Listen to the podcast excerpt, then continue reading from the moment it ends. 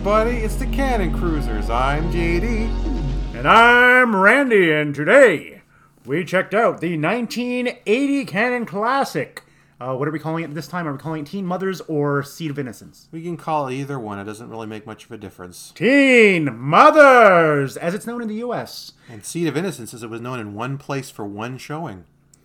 A story, a lurid story of Eh. teens getting it on and then having children and having to run away sorry having a child and running away to new york the sleazy streets of new york Yeah, okay.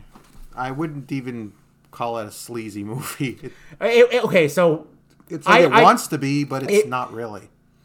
it looks like it's trying to be one of those weird like edutainment one talking about like the perils of becoming a teen parent? Like an after school special. like an after school special. But then you're like oh it's ken so it's gonna be a little bit more lurid and a little bit more sleazy and trashy and oh there's gonna be a lot more nudity and oh there's gonna be mm. angel or angel 2 type of situation or angel 3 mm, but no it was they, they literally start the movie at the point of the child's conception in a mm. barn with nudity. Mm-hmm. And then the only other nudity we get in the movie is a female toddler Yeah. and that's it Pretty much. It, there isn't a whole lot here that would be you'd think of as Cannon specific. 1980 so it's like this is the type of like late Late 70s. 70s type of stuff that'd be filming it's like oh you're, you're expecting to be like i said more sleazy more lurid and No. it just came off as a It's not. slightly grimier after school special Yeah, because they go to a strip club a couple of points, and that's about. and they said really, fuck once in the whole movie for some reason. no because he got very angry at the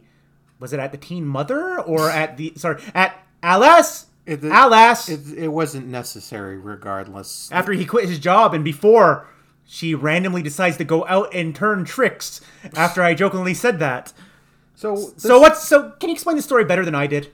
the movie is about a couple who have premarital relations 15 and 16 respectively, even though they're played by 25 and 26 respectively. because that's how it always worked. And they look that way. because that's how it's always worked in Hollywood. It starts out Unless with, you're unless you're Brooke Shields. it starts out with them having an extramarital affairs. She gets concepted, for lack of a better term. She gets knocked up. Okay, fine. We'll say she got knocked up. And then obviously the parents find out. There's a whole rigmarole about it, and she, She gets sent to a convent. she gets sent to a convent, and the mother won't tell her anything about her. So he goes to the convent and gets her and brings her to New York, where they end up spending a year with the baby. Year or two, we don't know because time has no meaning in this world. No, the the way the time works in this movie, sometimes even in the same scene, is it really goes fast. You get from one point to the other one. It's so quickly you're not even really sure how much time has happened, has passed. Like the movie literally begins with oh oh oh babe that was so good, boobies oh I hope nothing com- happens from this to her collapsing because she's pregnant. In the next scene, basically. In the next scene, yeah, like literally within five minutes of the movie, you're like oh Don't oh, forget- oh it's gonna be one of those movies. Don't forget the scene where one of the teen mother, mothers in the convent has abdominal pains, gets taken in the infirmary in the same scene, and two seconds later, the nun comes out and says, "Oh yeah, we lost a baby." No, she literally goes in the most robotic tone. Mary lost the baby. Mary's baby is gone. Like something along those lines. I don't remember the exact line because I was mocking it for a while and I It was forgot. all in the same scene with the same shot, and all that happened in like less than two minutes, and you're just like, "Wait, what? How?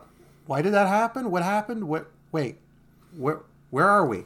And then it leads to my favorite run in the whole movie of uh, the lead male character whose name I just forgot, uh, played by Tim Wead. I, I, I remember that. I remember the other one because he walks in to the comic going, "You have to let me see Alice, Alice, Yeah. Alice, Alice, Yeah. Alice, Alice, Yeah. Alice," and he just runs around the convent yelling, "Alice!" Until he finds her, and and he goes, "Alice." and then they go off, and then the rest of the movie is them dealing with the pitfalls of Fear City era New York and trying to find a way to get by.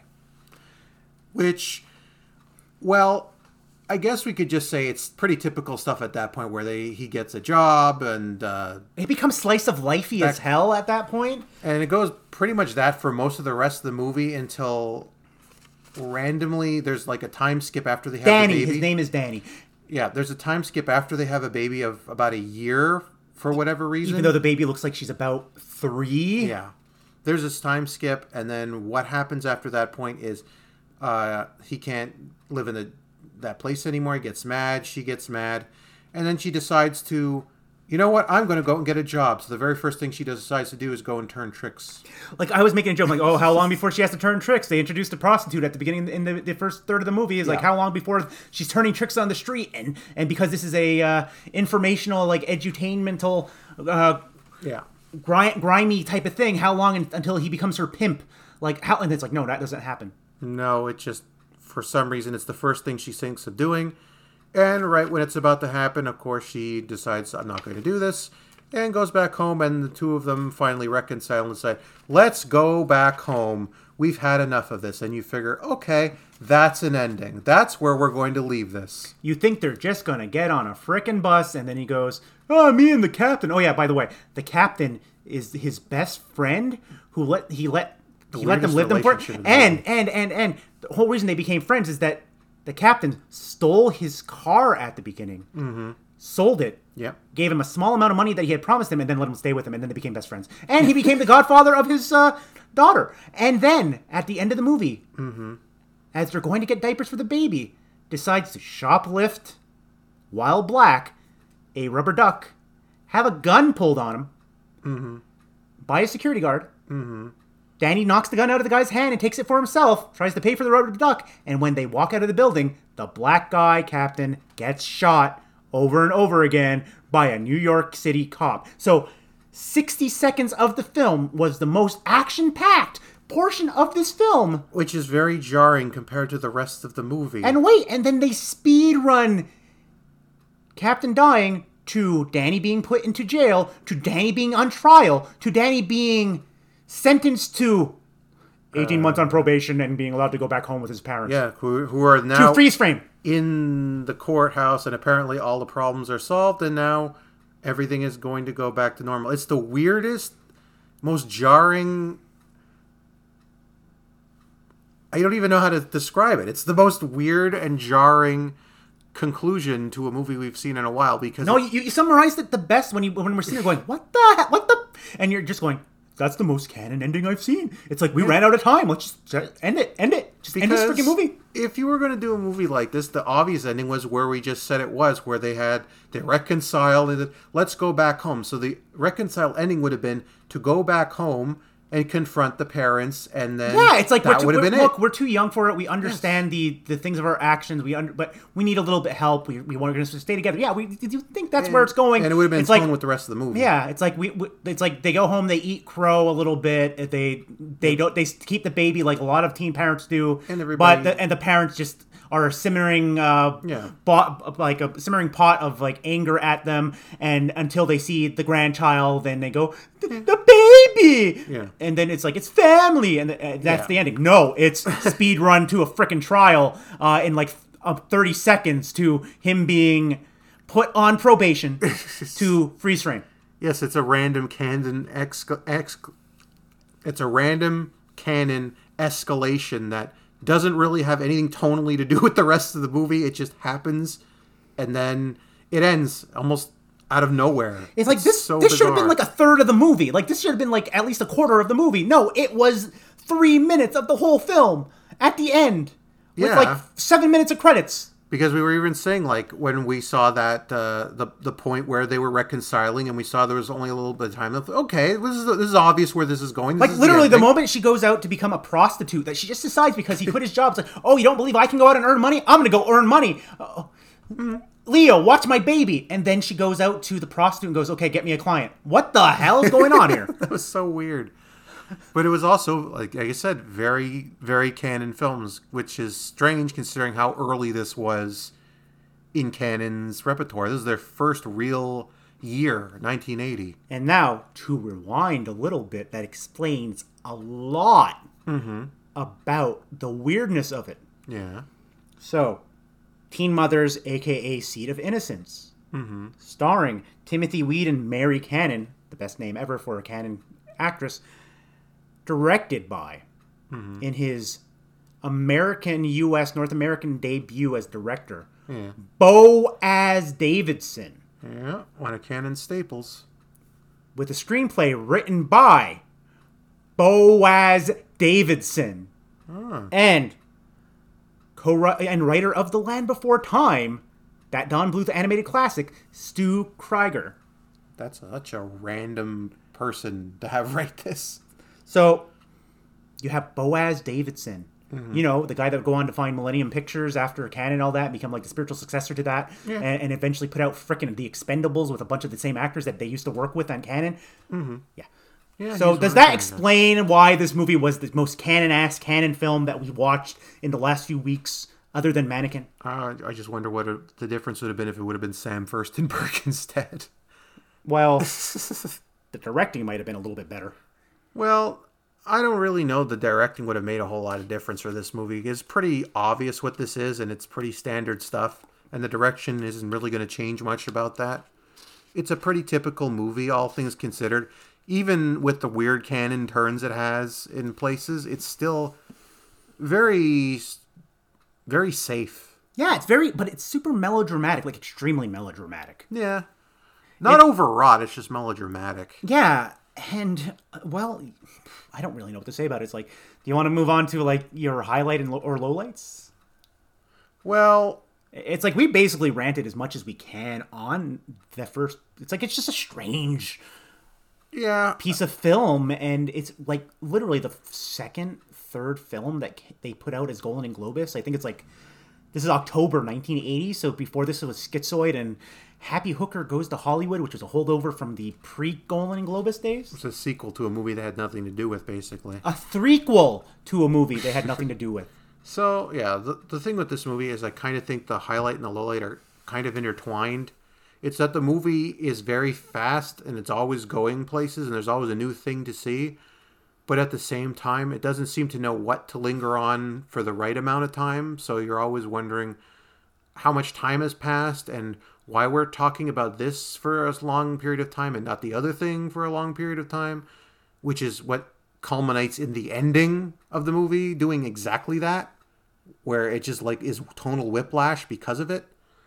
So what you end up having is a movie that's pretty typical, but it moves fast and yet at the same time it doesn't really know how to linger on the right things for long enough. Yeah, it's like we know from the beginning, okay, they're going to New York. That's where they're going to be going. It's like Mm-hmm. just general knowledge of what the movie is. But the movie moves so fast, but even though it moves so fast, for sinners, like, how have they not gotten to New York yet? Mm-hmm. Because they have to do every single thing along the way to get there. Okay, and then they get to New York, and then once they get to New York, you know, this bustling, busy city, then the story slows down. Yes, which is when you figure it would have started. And then it slows down a lot. It slows down, particularly when they get the baby, because once they get the baby, all of a sudden it speeds up again to the point that, oh, yeah, there's a montage that takes place over a year. Mm-hmm.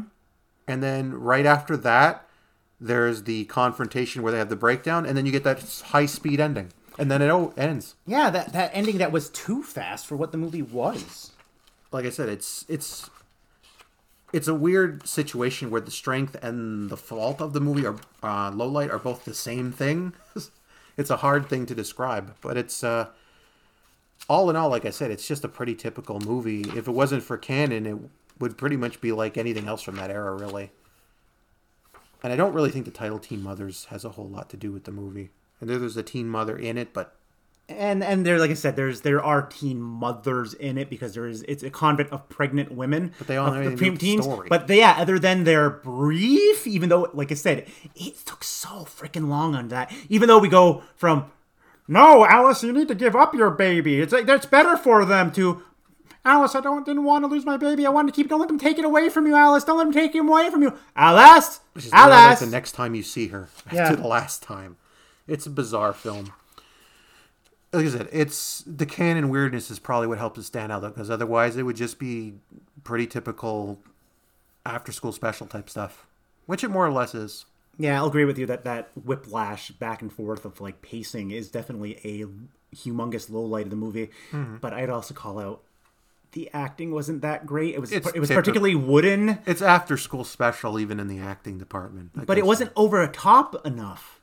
It's like there was no moments where I wanted to sit there and have me. You would think that Well, you- it's not to the saved by the bell. it's, there's no extent of like I learned it from watching you, Dad. like I said, it's not going to get anything like that. No, it was just very much like Alice, Alice, Alice, Yeah. Danny. Like I said, it's all it's all pretty then- typical stuff from that time period.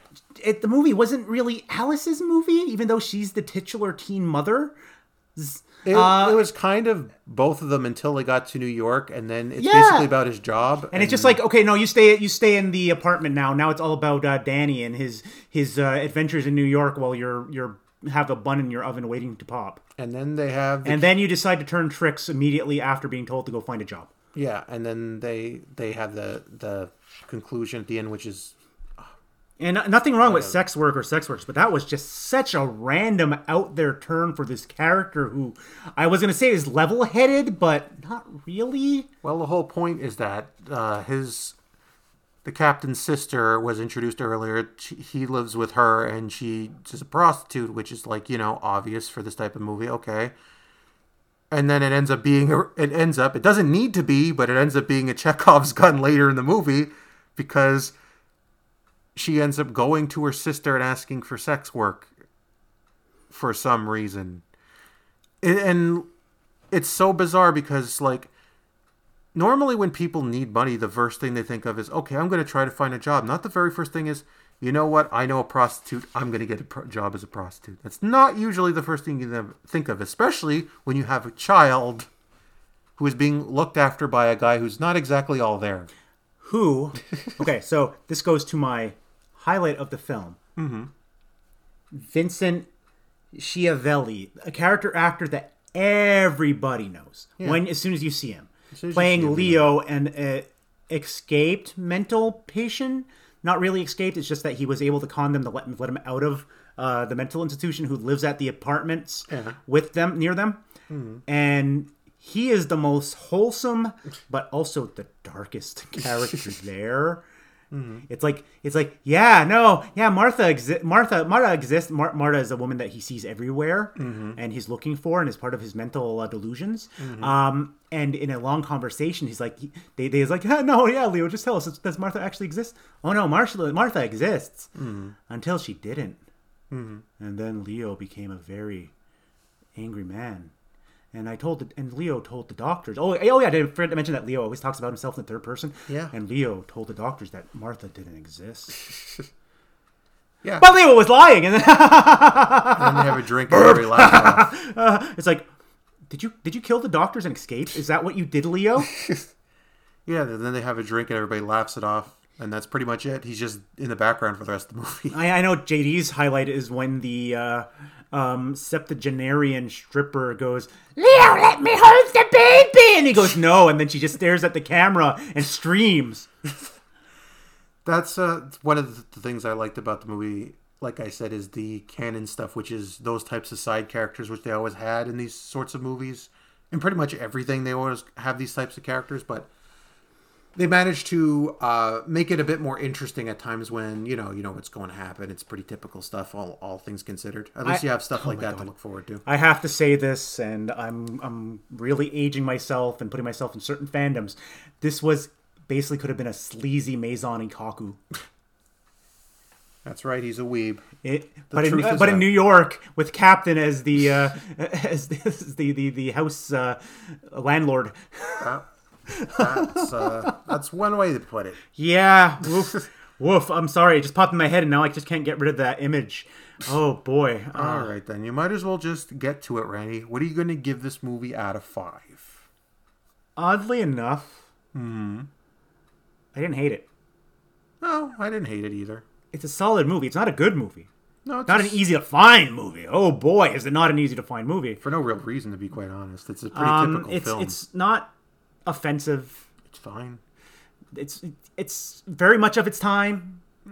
It's just like I give those- it a three. It's like it's an okay movie. It's like yeah, give it a watch if you're interested in Cannon, but eh, you don't really need to give it a watch either. But It's not something you need to go out of your way to find, even though for some reason you do need to go out of your way to find this one, Though, yeah, we had to go out of our way to find this. which is weird. Hint, hint, it's on YouTube somewhere. Which also means because we found it now, it's probably going to get a release from Kino Lorber or something, just because. Because because they listen to Randy every week. Um, and they go, huh, they're talking about that movie again. Yeah, I'll also give it a three. It's fine, all things considered. I didn't hate it. I didn't really dislike it, and even though I had complaints about it, all in all, I was fine watching it. I didn't get. I I wasn't get bored. I I wasn't wasn't. bored. Yeah, it's it's not like some movies we've watched. It moves. Yeah, it's. It's fine. I don't really honestly see myself watching it again, but it's like at the same time I can't be like, no, you don't see this movie. It's like if you run across it and you're interested in an oddity of the early days of Cannon, Yeah. Like they they showed this as Cannes Films Festival under the title Seas of Innocence. Like they thought this was going to be something. Which is the only time it's been released here, apparently, since. And then in U and then in the U.S., I don't even know if it made it into theater, but in the U.S. on VHS, it was just Teen Mothers. yeah. And Which it is was a weird title. yeah, and it's it's yeah. But yeah, like I said, it's, fine. it's a fine movie. It's a totally okay film. Uh, uh, not highly recommended, but also not. It is. It's, it's just it is what it is. It's a it's a it's a, a solid piece of melodrama. So if you feel like it, give it a watch. If not, you're not missing out on much. And I apologize for all the yelling of Alice. That really made me laugh so hard for some reason. Yeah, all right then. I guess that's all we got to say about this one. Also, Not the trailer is really hard to find. Yeah, so you're gonna get uh, not any trailer for this episode. Sorry, you have to just put up with me and JD's voices. Yeah, that's about it. All right, everybody. We'll see you next time. Continue our cruise to the Cannon catalog. Goodbye. Goodbye.